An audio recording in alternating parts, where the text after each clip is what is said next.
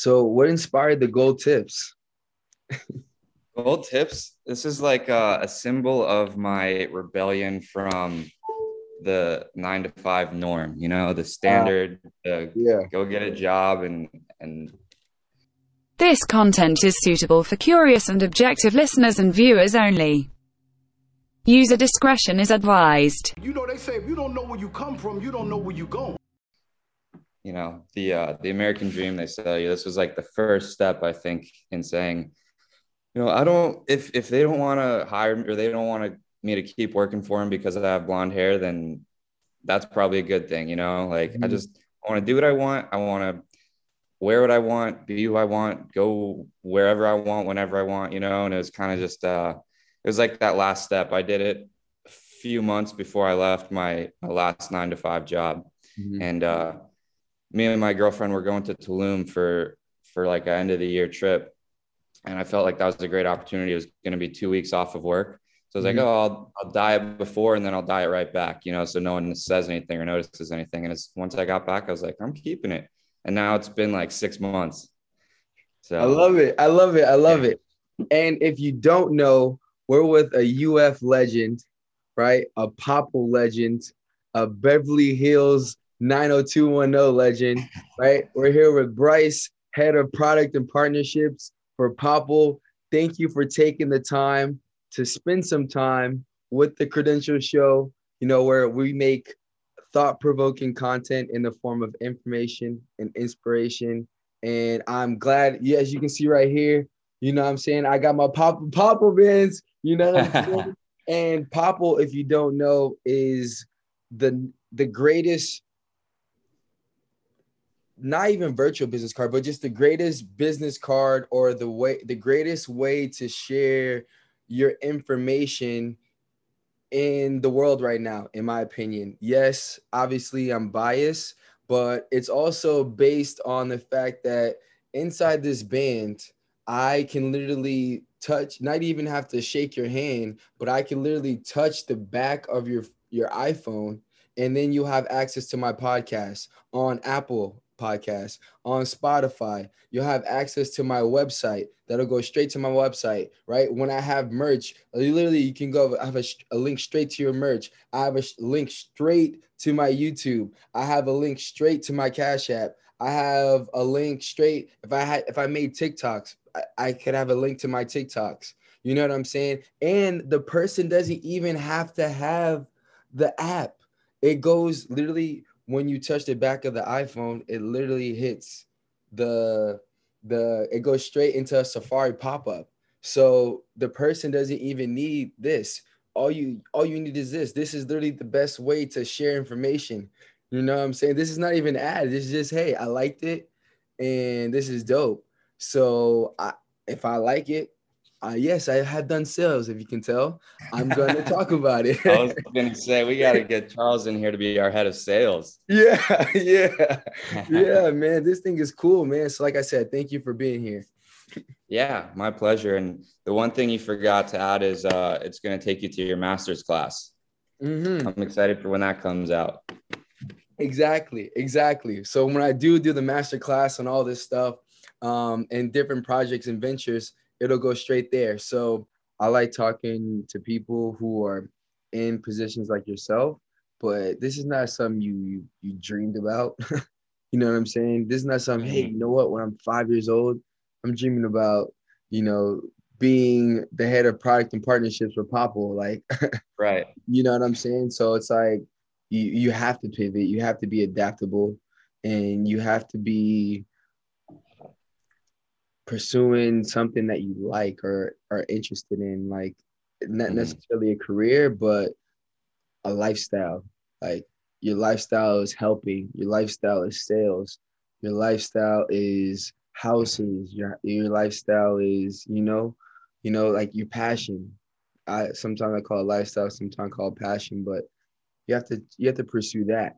And then through your passion, it takes you to Popl. It takes you to kickback. It takes you to, you know, it takes you through different experiences to prepare you for that that one experience or to open your your mind or your awareness to that a, an experience that gets you there. you know, so I like going backwards to go forward, to go present, and to go future. Cool. Absolutely. Yeah, it's kind of like uh, I forget the name of the Pixar movie. Do you know what I'm talking about? Where he's, oh, I think it's called Spark. Spark. I don't think I've seen that that Pixar. So it might not be called Spark. It might be something else, but uh, it's about finding your spark, right? And like, mm-hmm. what is that? And it's a really kind of trippy movie. It's a kids Pixar movie, but it shouldn't be for kids. um, it touches on a lot of like very deep topics. Um, but yeah, it's about finding your spark and what you're here to do. You know how that relates to what you want to do, what you're supposed to do, and what you're good at doing. You know, so mm-hmm. you should watch that definitely. It's yeah, much exactly what you just described. Yeah, Spark. All right, put that. Make some some note adjustments. Add that in there. I appreciate that. All right. Before we get into you know Popl, your role, your responsibilities, I want to start off with we're doing this virtually. You know, through an app that was really huge in the in the pandemic time of being created and getting traction with Zoom. So what have you learned new or what perspective have you gained since COVID has happened? Like for me, this podcast is made out of the pandemic. With my situation, um, I decided, you know, I want to do something. I want to create something. I want to learn something. And I created podcast. So for you, what have you learned, like a new skill or a new perspective, or maybe even both? Yeah, definitely. Well, and first, thank you for having me. Very excited to be here. Um, very excited for our conversation. So let's get it. Um, but COVID, yeah, obviously changed the world, changed all of us. uh, for some of us, it was an opportunity. Some of us, it was it was a challenge. Which you know, either side of the coin is also an opportunity. So, ah, this you know, COVID has actually been like one of the best years of my life. Um, it allowed me to kind of move from a place that I was into the place that I am now, which is one of the happiest places I've ever been in my life. Um, oh, you know, to say what exactly did I learn? I've learned a lot of stuff because a lot of things have have changed for me. I left, you know, the nine to five uh, standard, you know, wake up, go do your job, turn off the computer, that's it, to what I'm doing now, which is I feel like I'm living the dream truly you know, people ask, you know, how are you? And you say, living the dream, but um, I don't feel like I'm working anymore. So I don't feel like I trade my time for money anymore, which is crazy because that was always the always the goal. You know, um, early on, you know, maybe I thought the goal was money, but money is just a vehicle, right? At the end of the day, it's once you start doing what you want and exchanging your time for for for more time. Um, and so I think what I learned through the pandemic is that that's possible. Um, I, picked up a lot of skills along the way, you know, as I, I got to this point, but um, really to know that it's possible to get to where you want to go, even though you may not know exactly where you want to go. And this is kind of what you touched on before about, um, you know, I don't think anyone woke up when they were five years old and said, Daddy, I want to be the, uh, you know, the head of product and partnerships at Popl," because that job didn't exist and it's you know such a vague specific thing. Um, and i had ideas kind of of what i wanted to do generally but it wasn't this but you know now that i'm here it's like this is exactly what it was.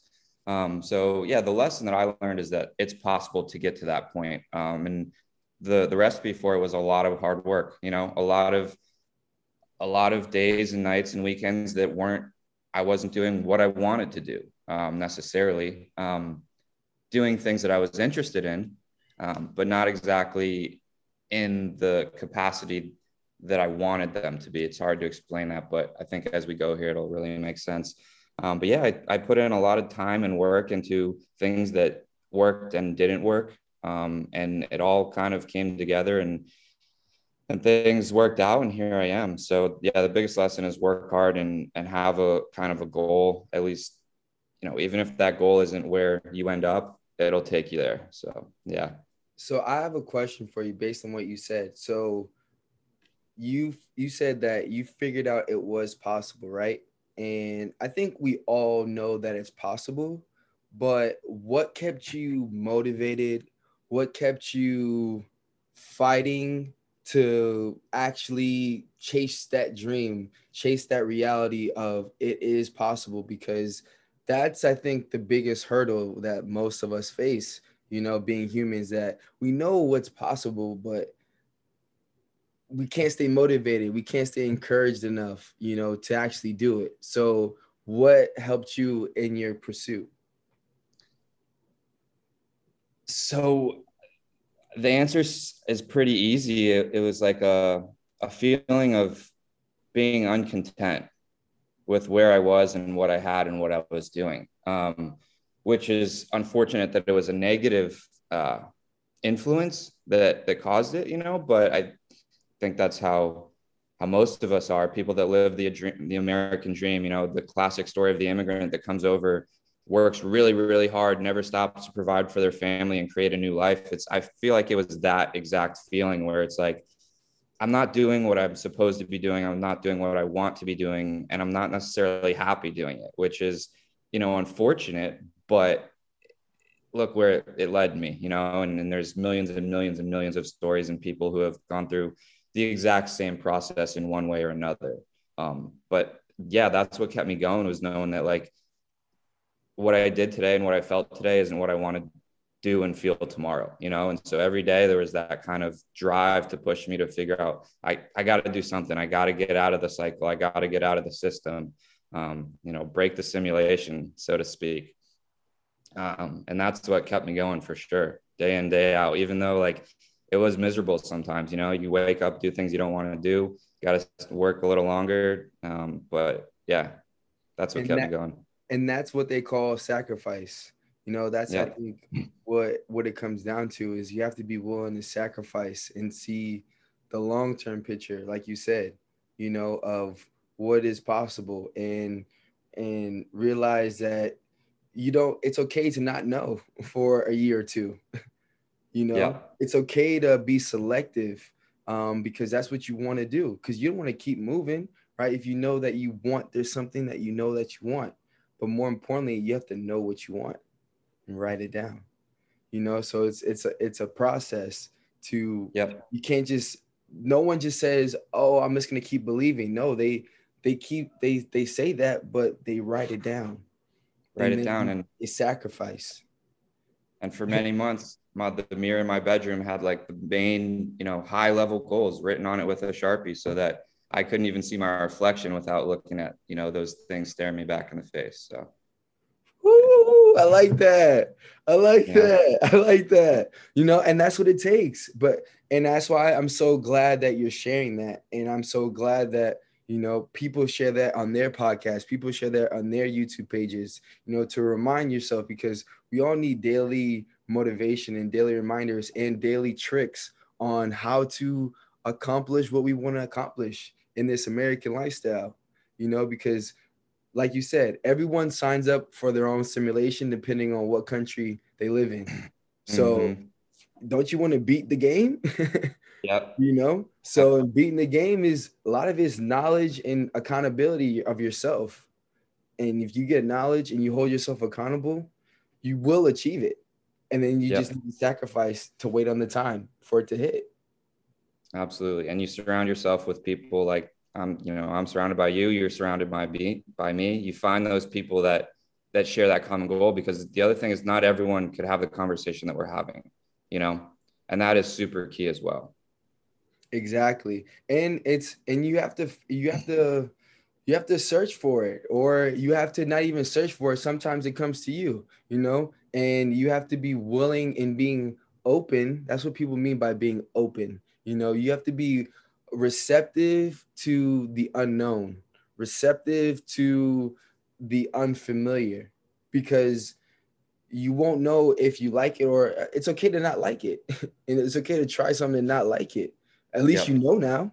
And there won't have to be unknown. So you won't have to be tense about it or, you know, queasy or, or, or like, you know, like, I, I don't know. I don't like yeah. this. Good. Mm-hmm. I can move on. I can make a That's called experience. You know, and it's eh, but it's crazy. It takes different perspectives and it takes different type of conversations to to to do all this. So, all right. So from because I want to get into what you're doing now. So I want to figure it out. So from kid to through your high school years, like, are you thinking about a career or are you just being a kid and you're just doing kid stuff? Yep. Like, talk about it. I was very much just being a kid for I think longer than most, uh, which I think most would just describe as immaturity. Um, so, uh, you know, I have to preface with that I've been very blessed to have been given access to all the resources that I could have ever wanted. Um, so I, you know, I can never go a day without being grateful that. But for example, my mom applied to college for me um, to give you a, a, kind of a an idea of how excited I was to grow up and, and go get a job and, and have a career and how much I was thinking about any of that because I wasn't. Um, so I mean, yeah, and my, my mom always made sure that I was doing good in school and, and didn't fail math like she did. Um, and I became a mechanical engineer. Um, so it, you know, I'm very grateful for all of that. But I was not thinking about what am I going to do? Um, you know, what do I want to do? I, I knew, I, I think by the time I graduated, I was like, okay, I'll be engineering because I like figuring out how things work. And I think at the end of the day, an engineer is a problem solver. Um, engineering is basically the application of, of science to real world problems. So using science to solve problems. And we all learned as kids that there's a scientific method, right? And, and that's what that's what it is. It's it's step by step analytical thinking and the ability to sit down and solve hard problems. Um, and I'm, I'm very grateful for the experiences, you know, having gone through UF and learning to to think that way. Although, like as soon as I left, I used very little of that engineering degree. Um, and this is another topic for another day. But you know, this the school system trains people to go get jobs that they don't want to do, to live lives that they don't want to live, and you know, it's frustrating. And um, fortunately, I think you know, uh, at least I, I got a degree that allowed me to to think critically and solve lots of different problems. Let me ask you, based on what you said, because I agree with that too, right? I agree that a lot of times school is to work careers that you realize you don't even like at all.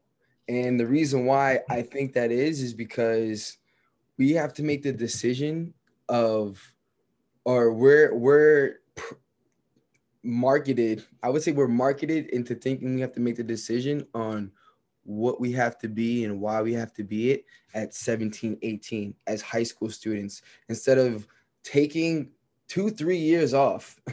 Work work just work just do different things. Be a cashier be uh, a server uh, you know, work as an unpaid coach or a coach volunteer and figure out which one of these things do I like? You know, be work in a bank, you know, for a couple months. Like what what do I like? And then now you go to college.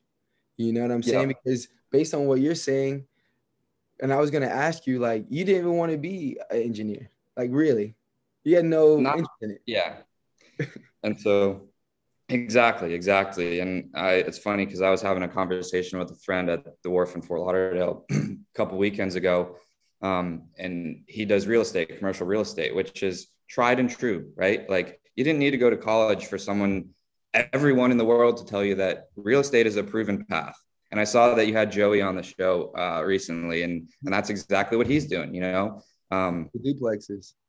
Yeah, and so I was talking to him. I was like, you know, you didn't need to go to school to to do that. And, and I was talking about my experience and that like I don't really use much of what I learned. However, like that degree is a a, a, a know, a kind set. of a it's a skill set, but it's also a credential, right? That a lot of people will will it's a conversation heavily when evaluating you, you know, up front. But anyway, um, we are having the conversation that it's like, you know, neither of us, college wasn't really meant for either of us. Um, what we, you know, learned is is how to socialize, how to network, that kind of thing. And so there's there's value to it for sure.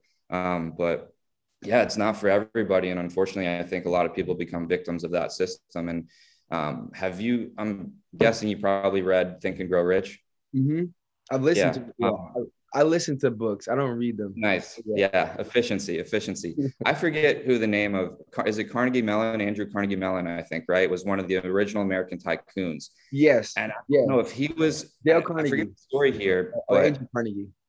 Yeah. Um, but uh, you know, talking about the the school system was designed in the early like kind of industrial revolution, post-industrial revolution days. It was intended to create employees, American employees, to fuel what was America at the time. And we are no longer that America, you know? And so that system is designed literally to create people to you know become the the gears and the cogs in the system and and it's kind of antiquated but it, you know it it keeps our country running. So yeah conversation for another day but for sure. And let's go there though but you think it's make is it keeping our country running or is it preventing our country from excelling and getting back to where we we could be or where we should be? You know what i'm saying? Because if we're yeah. going to go deep about it like school was never degrees never mattered. They never mattered. You know what i'm saying? It was always the network the people you're going to be surrounded by that's what's always has mattered that is what always matters that's why it's quote unquote exclusive to go to these schools they're not trying to hide the education because they're really they're taught by people who haven't actually applied anything you know only right. schools really have people who've applied it and actually done it you know so but what they're keeping away is the access to the people, access to the networks, access to the families. You yeah. know, that's the what keeping away. yeah. In college, right? Uh, mm-hmm. Uh, did you join a fraternity for for fun, or did you think about like the networking and the that aspect of it? I, I don't think you know going back to being mature and not having like you know a big picture vision and long term goals at that point. It wasn't to build my network. It was more to to have a network at that moment. So you know, like I grew up playing sports. Um, I was on the football team in, in high school, swim team. So I knew what it was like to be surrounded by people with common, at least interests, if not common goals. Um, so when you talk about networking, it was more about networking at that moment for personal happiness and to have friends and and do all the things that you hear that fraternities do, you know, have a good time and, you know, play intramural sports and, and meet girls, you know, all that kind of stuff. Mm-hmm. Um, so that's, that's the main reason I joined. And I had, there was an older brother influence, not my own older brother.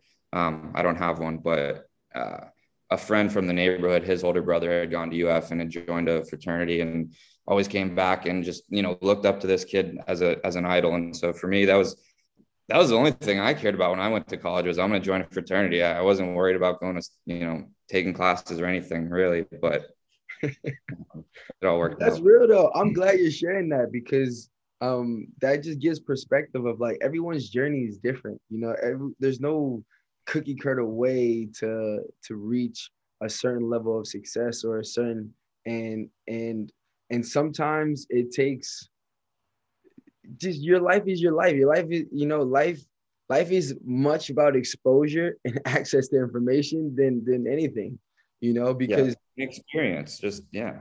If you don't if you don't have that that kid who talks about the fraternity and, and also when are you joining fraternity at 18? Yeah. Yeah, you know what I'm saying? You're not like I joined the fraternity at 21. So mm. what's crazy is like how you viewed it and how I viewed it was totally different.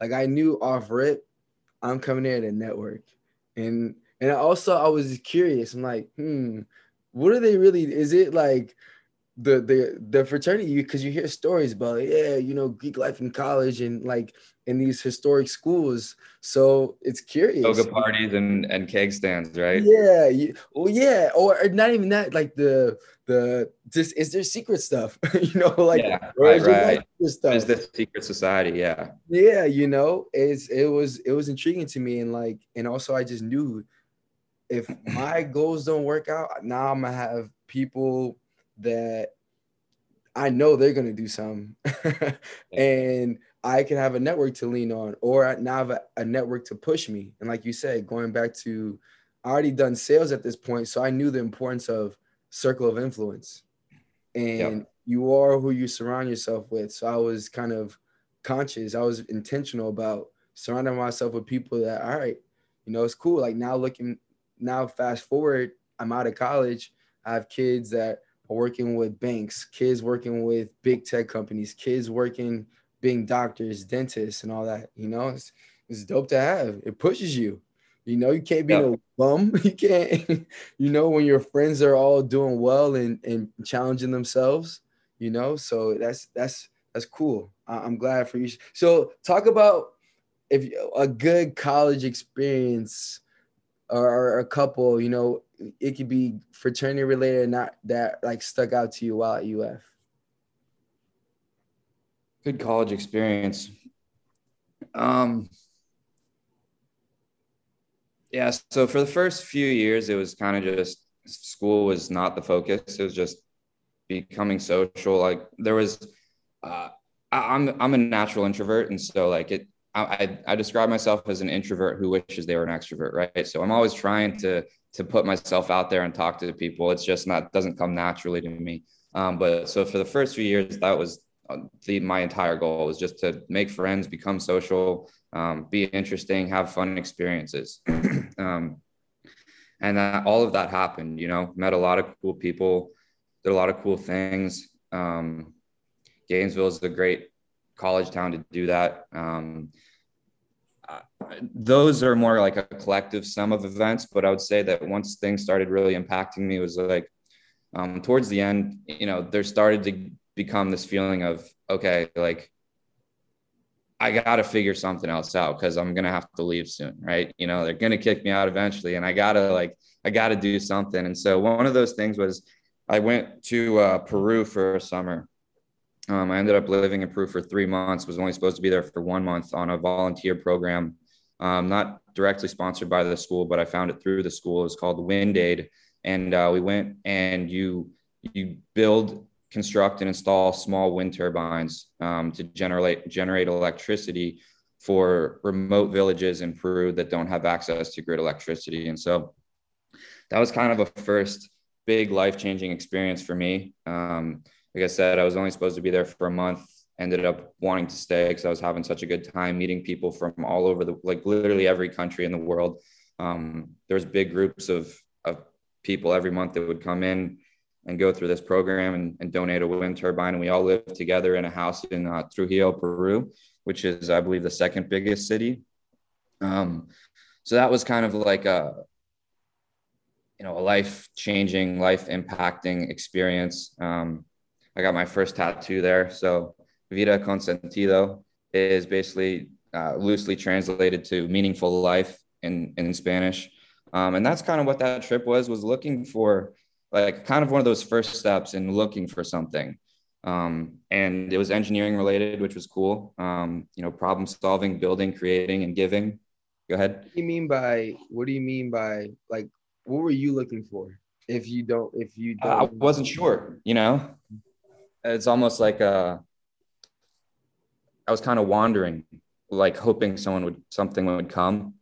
Um, what was cool about with Peru is that it allowed me to combine two skill sets. One was engineering, and two was the ability to speak Spanish, which I'm not fluent by any means, but as many of us growing up in South Florida did, took Spanish for many years in school, but never had the opportunity to use it. So I knew when like traveling to to do something like this, it made sense to go to a Spanish speaking country to use, you know, the knowledge that was just sitting in the back of my brain totally unused. So um, that and engineering, yeah.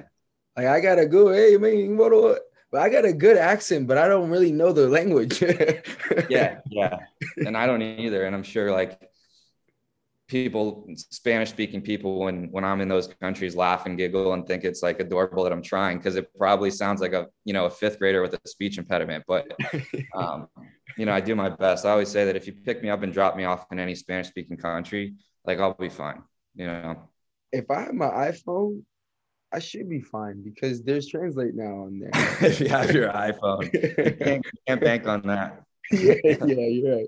You're right. So let me ask you, like, how'd you find this pro? Like, what made you seek out this program, and and how'd you find WindAid at UF? Yeah. See, these are like the these moments in your life where you're not sh- like you don't necessarily know what drew you to do this, but it drew you to to an experience that definitely altered your trajectory. You know, um, at the time, actually, I was uh, I had kind of been on and off with this this girl in in college who wasn't necessarily a, the best influence.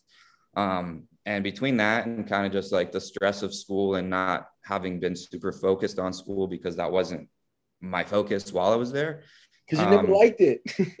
yeah, it wasn't. I wasn't there for necessarily the right reasons. You Yeah. know, um, I was there for the right intentions, but not the self fulfilling reasons. And so, uh, I was kind of getting to a point where I was like, I don't know if you'd call it burnout or I needed to escape. You know, from from everything that I knew and experienced, and, and Gainesville, Florida. If you know anything about it, which you obviously do, but For um, those who don't, it's for those who don't for, for the folks at home uh, shout out gainesville but um man it's it's it's a little bubble it's a fairy tale land it's an sec school it's a state school it's a football school it's a fraternity sorority school. It's a very smart school but you know it's a land like no other where Wow. things it's the yeah yeah yeah. It's a fairy tale land and it's an incredible place but you very much become absorbed in this bubble and, and sometimes forget that life exists outside of it in a very different capacity. Um, and i think i started like realizing that like i was realizing that but i needed like a major i wanted a major kind of mental shift right? Um, and so i figured going abroad in some way or another would would do that and also get away from like kind of this semi-toxic relationship and like you know just the the rhythm the the mundane day to day and so i evaluated i basically went to the career resource center not career resource but there was like a at the hub i don't know what it is like study abroad center to see what they had to offer and there were some programs that were uh, were offered by the school, sponsored by the school, where you'd actually go with a professor and he'd, you know, take a class while you're there. But um, it was like Germany to do an engineering class. It was precision engineering, and they take you to the BMW factory. Um, you'd be in in Europe, but it's funny because none of those things were really aligned with me. You know, like Europe, I don't know. It's I prefer South America. Um, precision engineering is cool, but I'm really not that kind of engineer. You know, um, and I wanted a little bit something more I wanted some sense of freedom and I didn't really feel like being chaperoned by the school was what I wanted to do. And then the Spanish speaking thing kind of kind of clinched it. And then as well, WindAid is a, a, charity organization. It exists to help people make their lives better. So it all became a no-brainer once I learned about this this opportunity. And so um, fortunately, you know, my parents, again, given all the resources that I, I could have ever wanted to have access to, made it possible, got on a plane, and three months later came back, I would say, with a very different perspective. Let me ask you, are, would you say your parents are like your role models or the people you look you looked up to, or no? Who who who was that person, or or was there a person? Not or not really.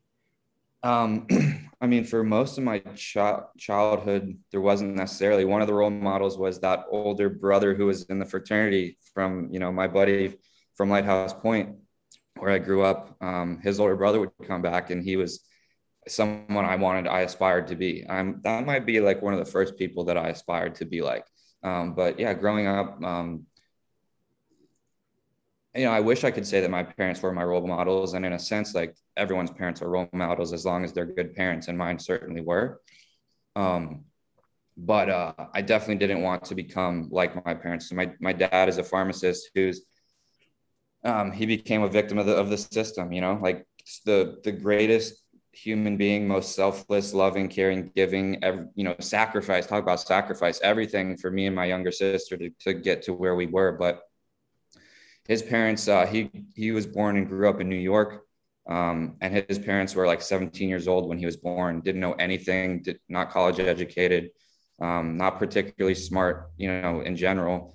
And all they knew was, uh, you know, you got to go be a doctor or a lawyer. Um, fortunately, there was there was money from the grandparents, and everyone lived together, so it was a pretty good situation. My dad always had everything he ever wanted and more. Um, but he didn't know anything, and he's kind of like me, a natural introvert. So he didn't have like that natural drive to go figure out and network and meet people. And so they said, Phil, you got to go be a doctor or a lawyer. And so he went to he was at UF as well. Um, and uh, he was living with three other roommates who were all in med school like he was and he quickly realized that they had a drive that he didn't there was something there that he didn't have um, they were all type a personalities who were studying all the time and and had the passion for what they were doing and I think probably two, three years in school, he realized like, you know, med school doesn't end after four years, you know, it's a life commitment. and so it wasn't going to be for him. Unfortunately, at that time, pharmacy school is not what it is now, where it costs a lot of money to go be a pharmacist to go to that school. And there's extra years of schooling. I think he only had to do um, maybe an extra year or something. So it, it kind of worked out. But uh, fast forward, you know, he pretty much hated pharmacy for his entire life, you know, just making really good money um, for his family, but, you know, not enjoying it. And so, uh, in a sense, you, I don't think a role model is someone you don't want to be like, but he was definitely someone I learned lessons from, you know, uh, not to end up that way. And so that, that had a big influence in, in the decisions I made to become who I am. Um, kind of in the opposite sense of of a role model, right? Asking what'd you do to get there? It's kind of more observing what should I not do to end up where I don't want to be, um, which is equally valuable. Mm-hmm. Um, and uh, yeah, I'm sorry. What was what was the the no, main question? your role models. I was asking your. Oh yeah, yeah, role models. Okay, that's so real though. But that's real yeah. though, because you got lost in it because it's like when you get older, you you it's interesting. Like you reflect on it because same for me. Like I didn't have nobody. I had people like I like it was like you. I had like family friends that are like family. You know, they're not technically family, but they're family. But they are mm-hmm. technically mm-hmm. family. You know what I'm saying? So yeah. I people I could I could look at. You know, um, I didn't have that because you need a lot of times too. Is like remote, remote with role models. You know, you want you want um, it. You just you want it. you want to, as men, I don't know, as a man, like you want to have something to aspire, something to aspire to, and yeah, be like. Yeah. Mm-hmm. yeah. So it's interesting to to to get perspective on that, and and also it's okay not to have not to have not to have some. You know, it's mm-hmm. okay. Mm-hmm. You know, because like I have like Kevin Garnett. That's my favorite player. You know, of of all of any sport but it's not like he's my role model. Like, you know, I'm not gonna be seven foot. yeah. you know, mm-hmm. I'm not gonna be seven foot. Like, like, like we're, um, we're not, we're not gonna have. That's not it. You know. So it's interesting when you're in college. You know, like you said, um, you're going into college and you you're picking some at 17, 18. You know, is is is is difficult. So so i i say all that to also say like it's interesting too coming from a perspective of like your dad working all the time and having a crazy work schedule to where he's here but he's not here mm-hmm.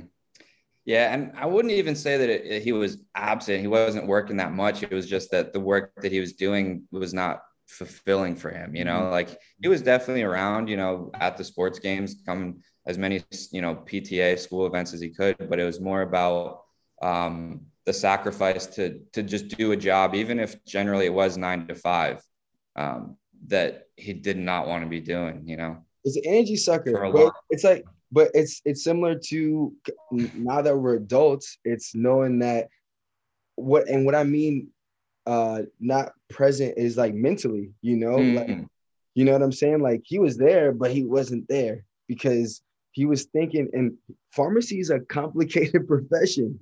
You know, mm-hmm. that's a and science, and you're also dealing with people. You know, so that's a complicated thing. It's like for me when I first started doing sales, when you have those highs, it's great. You can t- go home and it's great.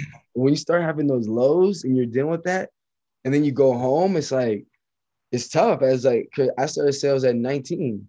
You know, it's tough. Like when you have a shitty day, like no one no sales, and then your mom trying to talk to you like, "Don't talk to me," you know, just leave me alone. Like you're like good, and then and then now you realize, okay, that's that's why my mom was mad at me because like she's where she doesn't want to be, and she yeah sacrificing. Yeah, you carry that with you. You carry that energy. You carry that home.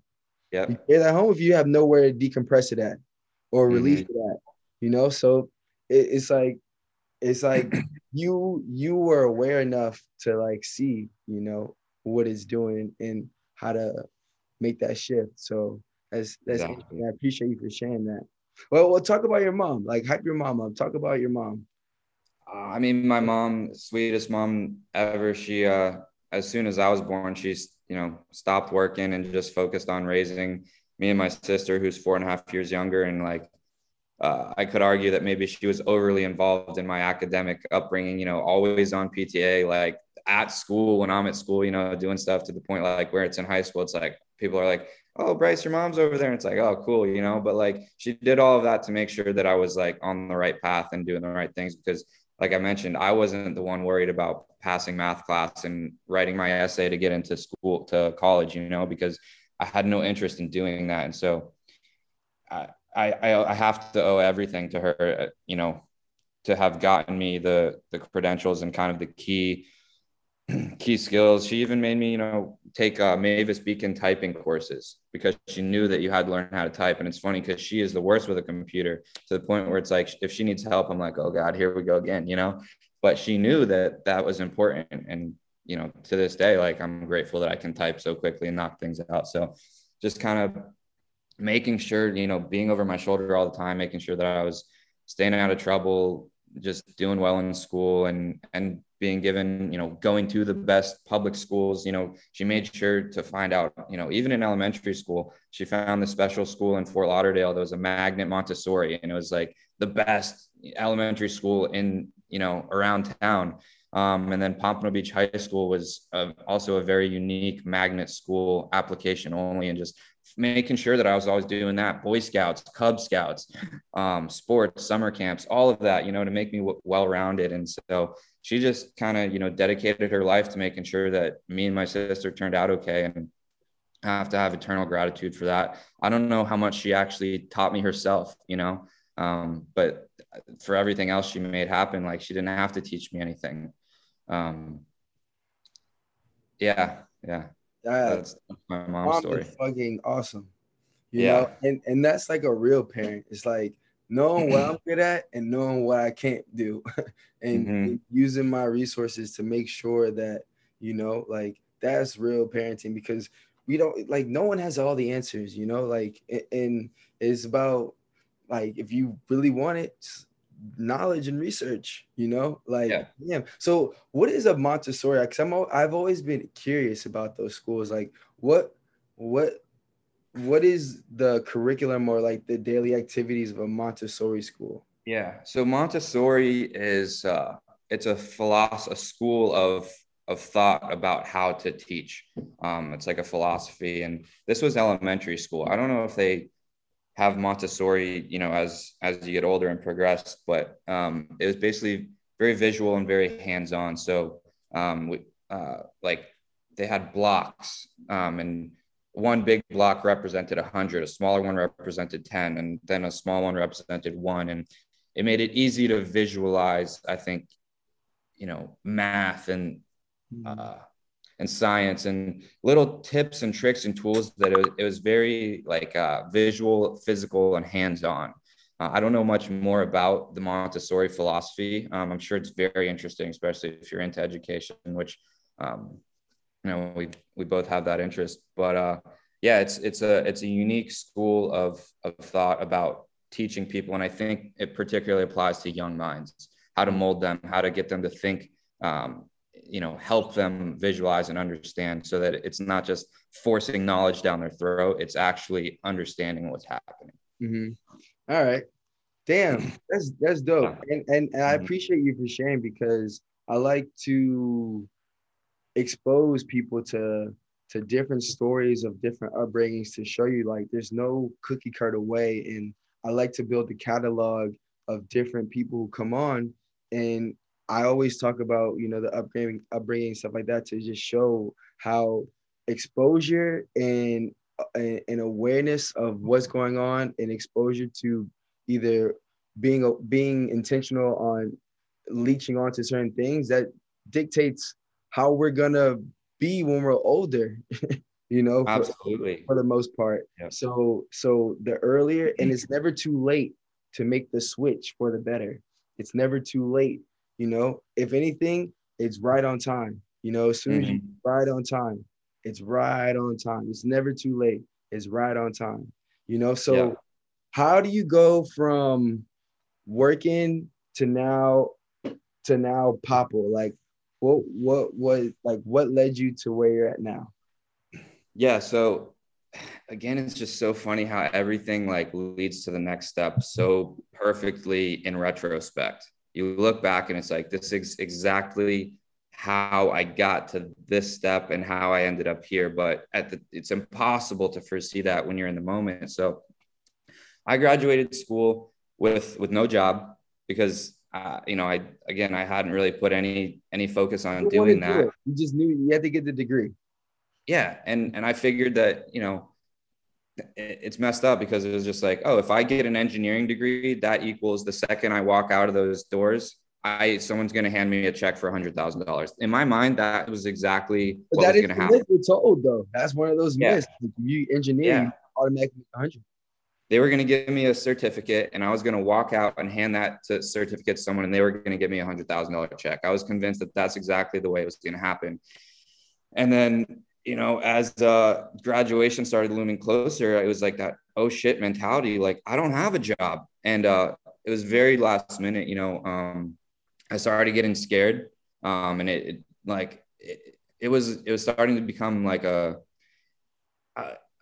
wasn't like a dark time because that's way too extreme to say. And I was like, I was okay. And I had, uh, fortunately, I was very lucky. Also, shout out my girlfriend, um, who I met at school, um, which is another thing that, you know, one thing leads to another. Went to school to become social, joined the fraternity.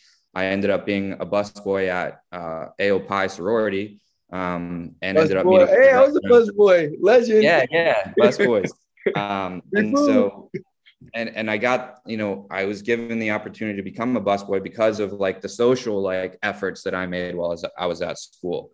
Um, and a lot of people say like being a busboy at a sorority is a dream job, and it you know to be honest it was. It'll be one of the best jobs I've ever had. Free food, hanging out with a lot of girls all the time, and you know and there's a group of busboys who are really cool, and that was an incredible experience. And I digress, but um, point of the story is that it allowed me to meet my girlfriend who I'm with five years later now and has supported me through all of this.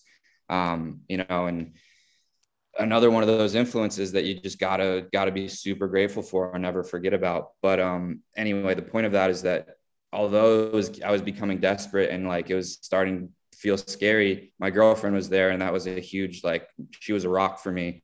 Um, and so probably with a year left, I was like, oh crap, I got to do something because I don't have a job. So I started trying to do like get involved with the research at, at the school. And I did, I worked in an engineering lab under a PhD professor for like six months. And that was an incredible experience, learned from that. But six months is not long enough to really like make a dent on the resume.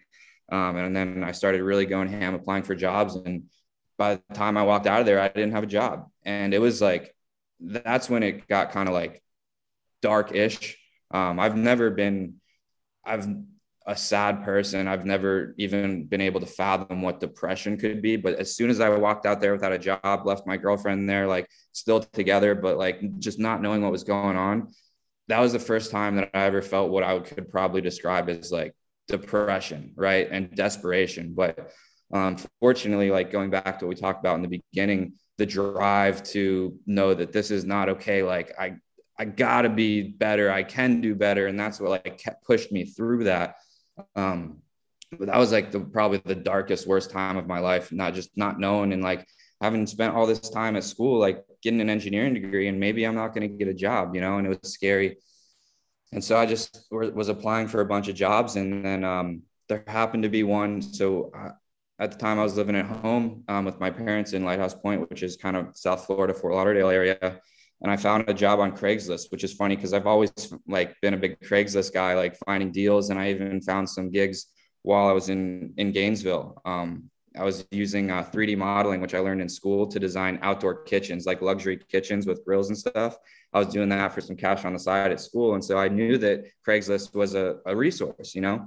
And so I was on Craigslist, and I found this job, product development associate at King of Fans in Oakland Park, Florida. And I was like, no way. Um, and I have to stop myself here because um, I probably m- missed a key part. So when you talked about what do you want to do and like w- what are your interests and how did I become the pro- head of products at Popl, Um, at that end of end of that period at the end of school where I was like freaking out and really like trying to figure out what am I going to do? I was really thinking about what I wanted to do and I've always had a passion for shoes. You know, like collecting shoes growing up. I was buying them on eBay, like reselling them for more than I bought them, like wear them, resell them for more. Um, all the kids always complimented me and in middle school. And uh, so I just love shoes. And I was like, you know, I want to be a product design engineer at Nike.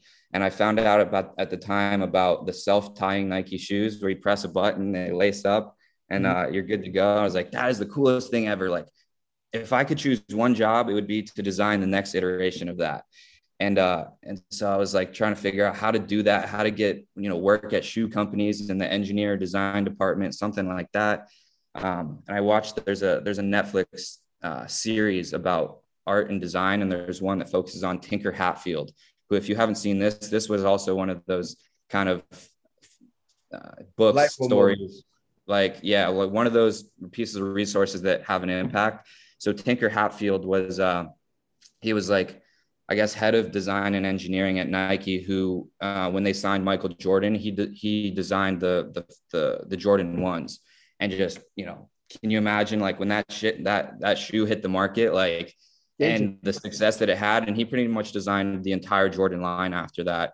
He, I think he was, uh, he didn't do Air Maxes. That was the, the other, uh, that was the founder, which uh, Shoe Dog uh, by Phil Knight. That, that book completely changed my, my course. I read that right after I graduated and resonated with everything in that book. And I, I have to say that everything that's happened to me since I think was a direct result of that book. I don't think there's been anything that has had as much impact on my life as Shoe Dog by Phil Knight. So thank you for saying that. And I try to stress that every freaking podcast or everything like books are the gatekeepers of like that's that's the thing. 20 30 40 years of knowledge someone wrote down in, in 40 pages for you to digest in in a however long you can read a book four hours two days whatever download decades of data in hours. right into your brain. Thank you for sharing that. So continue. Yeah. yeah. And so that book changed my my directory changed my life.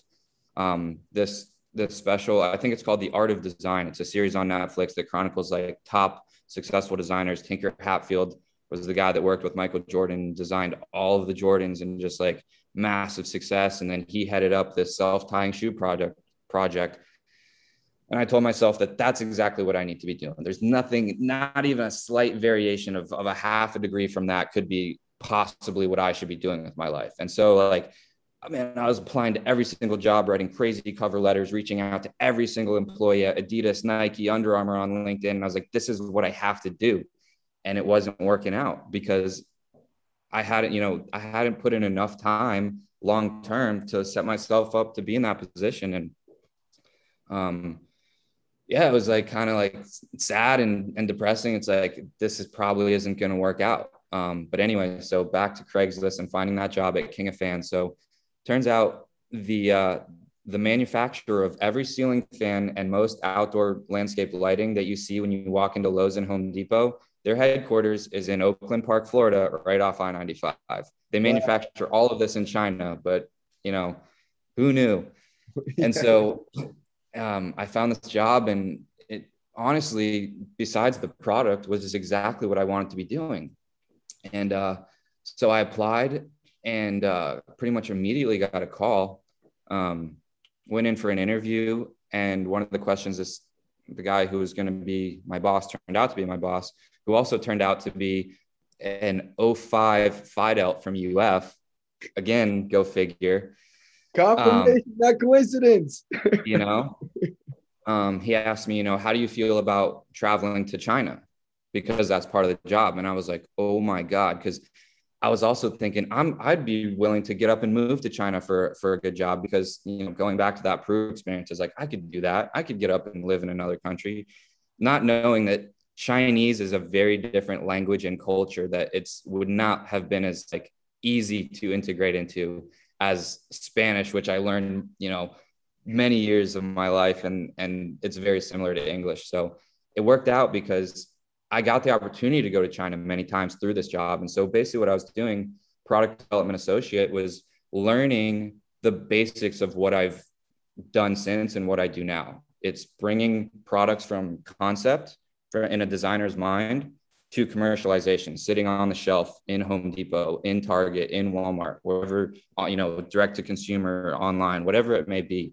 There's a process from how it, it goes from an idea, a concept in someone's mind to a prototype to, to testing and meeting government regulations for that product to manufacturing and working through engineering problems um, supply chain, you know, getting it on boats overseas or, you know, and customs, getting it through customs, complying with that, uh, sales channels, whether it's retail, online, marketing, all of this, it's a full, it's the entire cycle of whether it's a physical product or, you know, in non-tangible like an app or something there's still a process and there's a lot of similarities to get something from just an idea to something you could sell and run a business on and it was crazy this opportunity that I was given. And, you know, I worked there for like two years and the culture and the vibe wasn't right for me. And so I really wanted to, to move on and do something else. But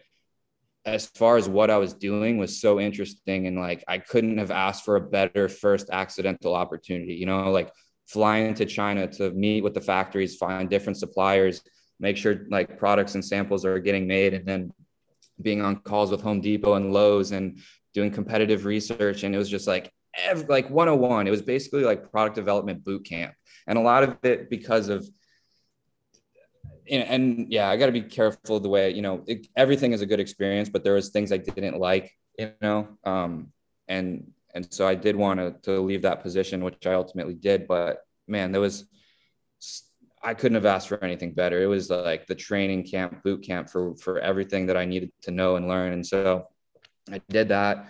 Um, but probably a year into that is when um, I started my own company, um, Kickback Phone Stand, um, which started as Kick Track Phone Stand, and it was basically me and a, a fraternity brother who were think you know on the same wavelength of there's got to be more for for us out there, you know, like both inspired to start a business, and um, so we created basically it was going to be a phone all in one kickstand, phone grip, and then phone finder and key finder when your phone is dead or your keys are lost.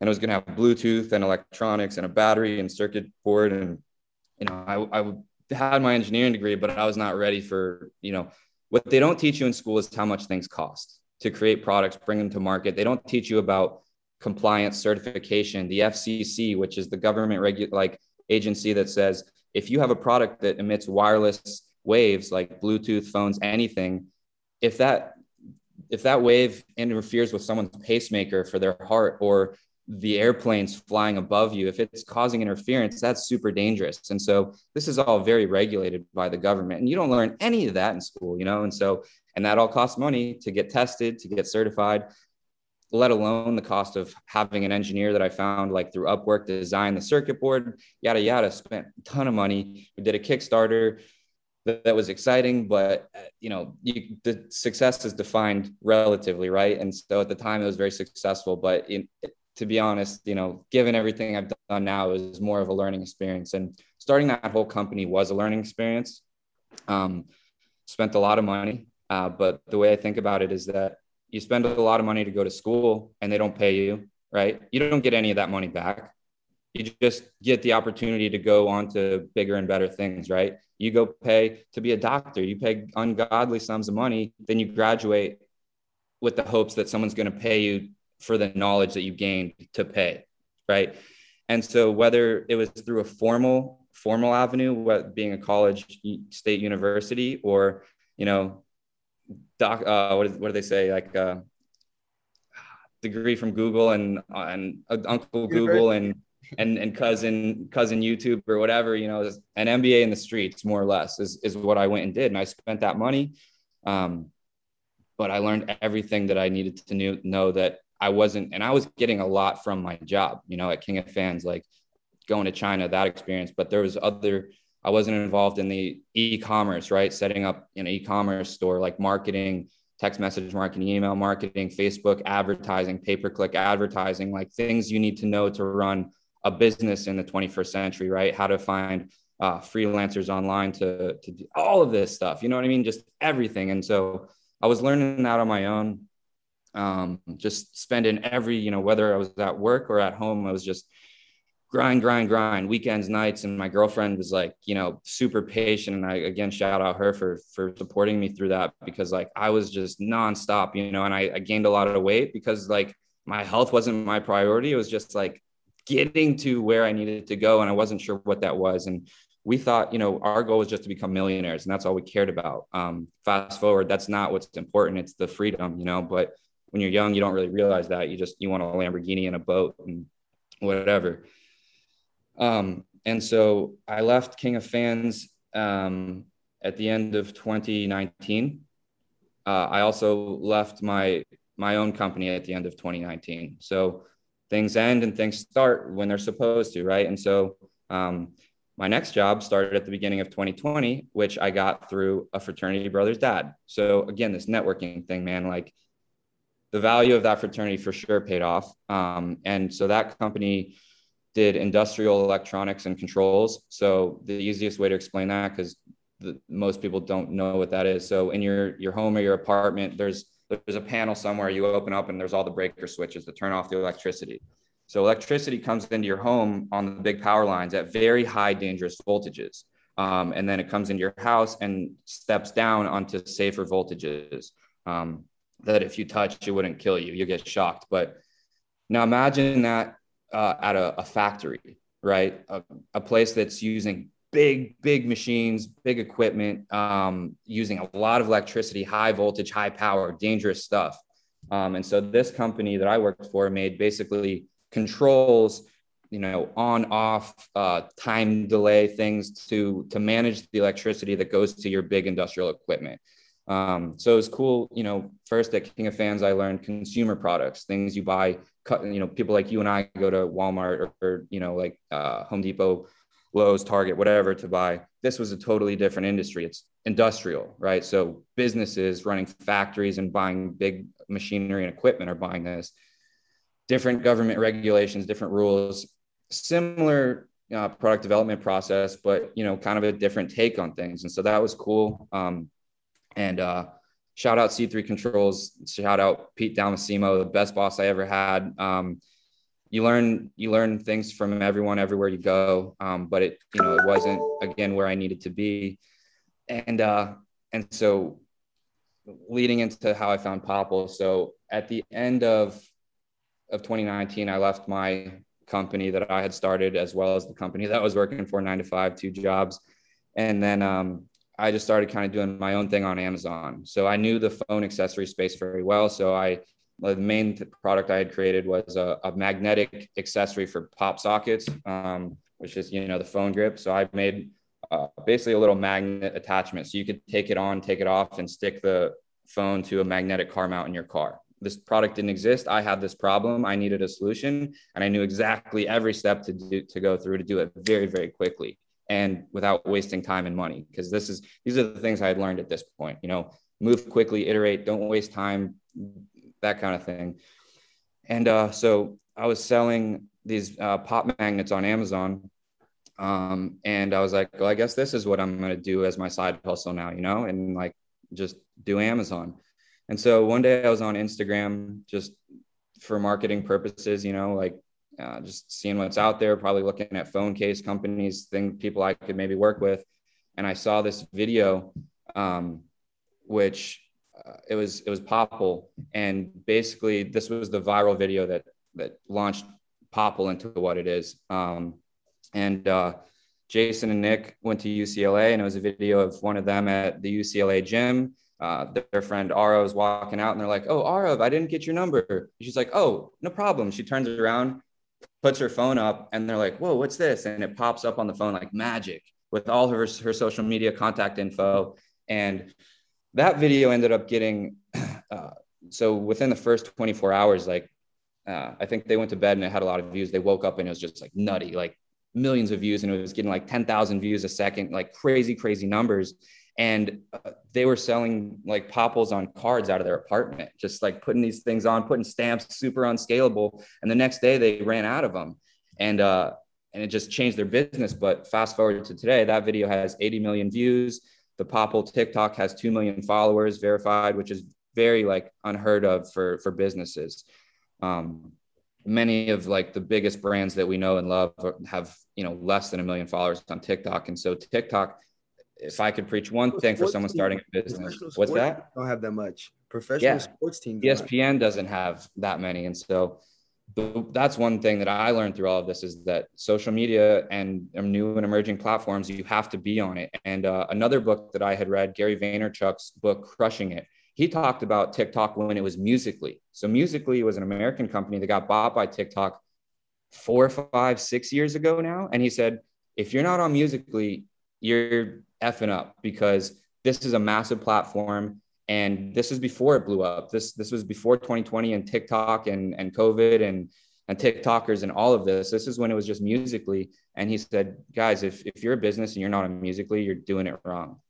And so um, we i realized that when i was doing my phone kickstand company that you know this is a perfect product to to stand up for tiktokers to record themselves. And i early on realized that because i read a book by gary vaynerchuk you know what i mean? People that have spent years and years developing businesses and failing and then write a book that you can listen an audiobook in and out in you know a few hours. So that was major key. But anyway i digress again. Um, i saw this video on on instagram that they had reposted and i was like whoa what is this and i was thinking you know maybe they'd be interested in a magnetic version that they could remove and stick the phone to the car whatever so i just sent a message uh, direct message slid in the dms to the Popl IG and I was like, hey, uh, what's up, guys? You know, would love to do a collab. We're a team of engineers, ex- very experienced with launching products. Just me in my bedroom, you know, like saying, "There's a, oh, we've got all this experience and people and whatever." And sure enough, I got a text back, um, and it all this all comes down to timing because when I had when I found them and reached out, they were they had just started their company. It was just uh, Jason and Nick, the co-founders. I don't think J- Jeremy had even gotten involved yet as the third partner who he came in and, and really had a lot of influence. And he came in in a very similar way to, to me and talk about being receptive. Jason and nick two kids more or less out of college. Jason worked at boeing for a year. Jason's a software developer um, and i think nick had um, he's a year younger so he had a few months of like commercial real estate but kids more or less fresh out of school um, that uh, when people like myself or Jeremy, who became their third partner, reached out and said, Why don't you do this? Why don't you do that? Being open to it and receptive. And then having people come in and now having me and Jeremy and everyone else that came in the way we did, being having such pivotal roles uh, in the company, you know, is that being open, being receptive, like you mentioned earlier. Um, but uh, anyway, I, I reached out on Instagram, sent a message, and Jason was the one who runs our Instagram social media. And uh, we started chatting, and I was like, "Yeah, I'll get you like, you know, I'll make some prototypes for you, send them over." And I I had my manufacturer in China that was doing the pop magnets, make some special ones for them. I sent them like a little box with instructions, whatever. And uh, Jason and I had gotten on a call and connected. We had a lot in common. We like talking to each other. Um, ultimately, the the collab that I had in mind wasn't going to work out. Like they they tested them. They didn't really work that well. They no one really saw the value. And Jason told me when I first met them in person, he was like, "Yeah, I thought that was going to be the last time I talked to this kid." And uh, but at that point, I realized like I just had a feeling that this was something special and unique, and there was a lot of potential here. And I was like, man, there's more potential in this than than my little magnets, you know. And I was like, I got to see if I could get involved in this somehow. And so once I realized that it wasn't going to happen, I was like, yo, Jason, I understand like this, you know, what we envision isn't going to work out, but I'll be honest, like I would love to work at this company one day. Um, and, uh, and this is where maybe something else that I learned in quarantine is lead with value. So I did a lot for nothing for a while. Um, you know, I, I even went out of my way and said, you know, I'd love to, cause I had a whole list of uh, TikTokers that I had worked with at Pop Magnets um, that we had sent product to that loved it and was posting videos basically for free. Um, and I was like, I'd love to do that for you guys. You know, I have this entire list of all their mailing addresses and everything. Um, and he was like, Yeah, that's cool. That's cool, whatever. And so I started reaching out and getting some phone numbers and addresses and sending to Jason. He was like, I think quickly realized that like I was actually like trying to do something. And I was like, you know, I could reach out to to other companies and do other kinds of collaborations. Could you maybe hook me up with a Bryce at popl.co email? He's like, yeah, we could definitely probably do that. Let me go talk to the team. Week, week and a half goes by. I, I didn't hear anything. And I was like, man. So I went on Google and created popl.bryce at gmail.com. Right. Just like self-starter. And and I started sending out emails like on behalf of, you know, Bryce at Popl and getting some good leads like um, for partnerships for influencers things like that. And i'm sending them to jason. He's like holy crap like th- okay it's too much. Like like you know he's actually doing this. And so um, then i got on a call with jason and jeremy and nick met them. We had you know hit it off had good rapport. And then they made me they actually made me a bryce at popl.co email kept doing stuff for free you know like not asking for anything i just you know because I had nothing, I didn't deserve anything. I had to lead with value. And then I helped them launch our first Popl wristbands, which was like uh, our first iteration of this, which was not nearly as popular. Um, but uh, I did it quickly. You know, I got it done, I handled it. And then I started joining uh, our daily stand up meetings. And then at on April 12th, so it's a little over two months ago, I started my first official full time day at Popl. Um, you know, replaced my my previous salary. Um, now I get to you know bounce back from the East Coast to the West Coast, sunshine to sunshine, live in a house in in Beverly Hills for a week, be with a bunch of awesome people, and do exactly what I want to do. It's not it's not the self tying Nike shoe, but it's better. It's actually better, and and it's just crazy, you know, like who who would have known but I'm much happier here. I can guarantee you I'm much happier here than I would be at Nike. When I had I had reached out to uh, pretty high ups at Nike that had gone to UF to ask for um, oh, and we have a minute left, so I, I probably got to bounce here, but um, just asked, asked to talk. And someone had said something like, "You got to ask permission to go to the bathroom." So can you imagine like how how much different my life would be if I was at Nike working on a self tying shoe, asking permission to go to the bathroom? or I could wake up here and do whatever I want, you know. But that so is so fire. Yeah, this is part one. This is yeah, part one. Part one. You know, this is good. This is the journey. Yeah. And then next time we're gonna do this, I'm gonna be in Cali in yep. the Papa House, and we'll do a full product, do a full sales pitch. We'll do all that stuff. But I appreciate you for sharing your story because this is actually a beautiful way to tie up episode part one um, of our of our part two of our two part series because it just shows, man, like there is no set path, and I just thank you for sharing your story of leading with value, always trying to create something, always running head first to adversity because that's what mm-hmm. it's about. And because you're willing to do it at such a young age in your 20s, now look at you in your mid 20s, going setting up the late the rest of your life, you know, and now it's done. You figured out the time freedom hack you know, and you figured out your your your shit, man. So I thank you so much. Have an awesome freaking team meeting. Um, thank you, Bryce, head of product and partnerships. Get at him, Bryce at popl.co if you want to do a, a, a, collaboration or you want it, or maybe I might have a special discount code for some Popl product, but Thank you guys. Absolutely. Thank you, not you guys, but thank you, Bryce, for sharing your story, sharing your experiences, and providing some uh, information and inspiration. Absolutely, it's it's been awesome. My first pad podcast, such a pleasure. I appreciate you. It's good catching up, good talking. I'm excited about what you're doing and and where you're going, and very excited for our part two. And yeah, very excited for you to come out here and and meet everybody and have a good time in California. So we'll be we'll be talking soon. Exactly. Thank you, bro. I appreciate you. This is the credentials. Yeah, you learned a lot. You know, get motivated, get inspired. You know, be grateful and, and be intentional. So, so thank you, Bryce. I appreciate you, bro. All right, brother. Ooh, yeah. Part two coming soon. Peace.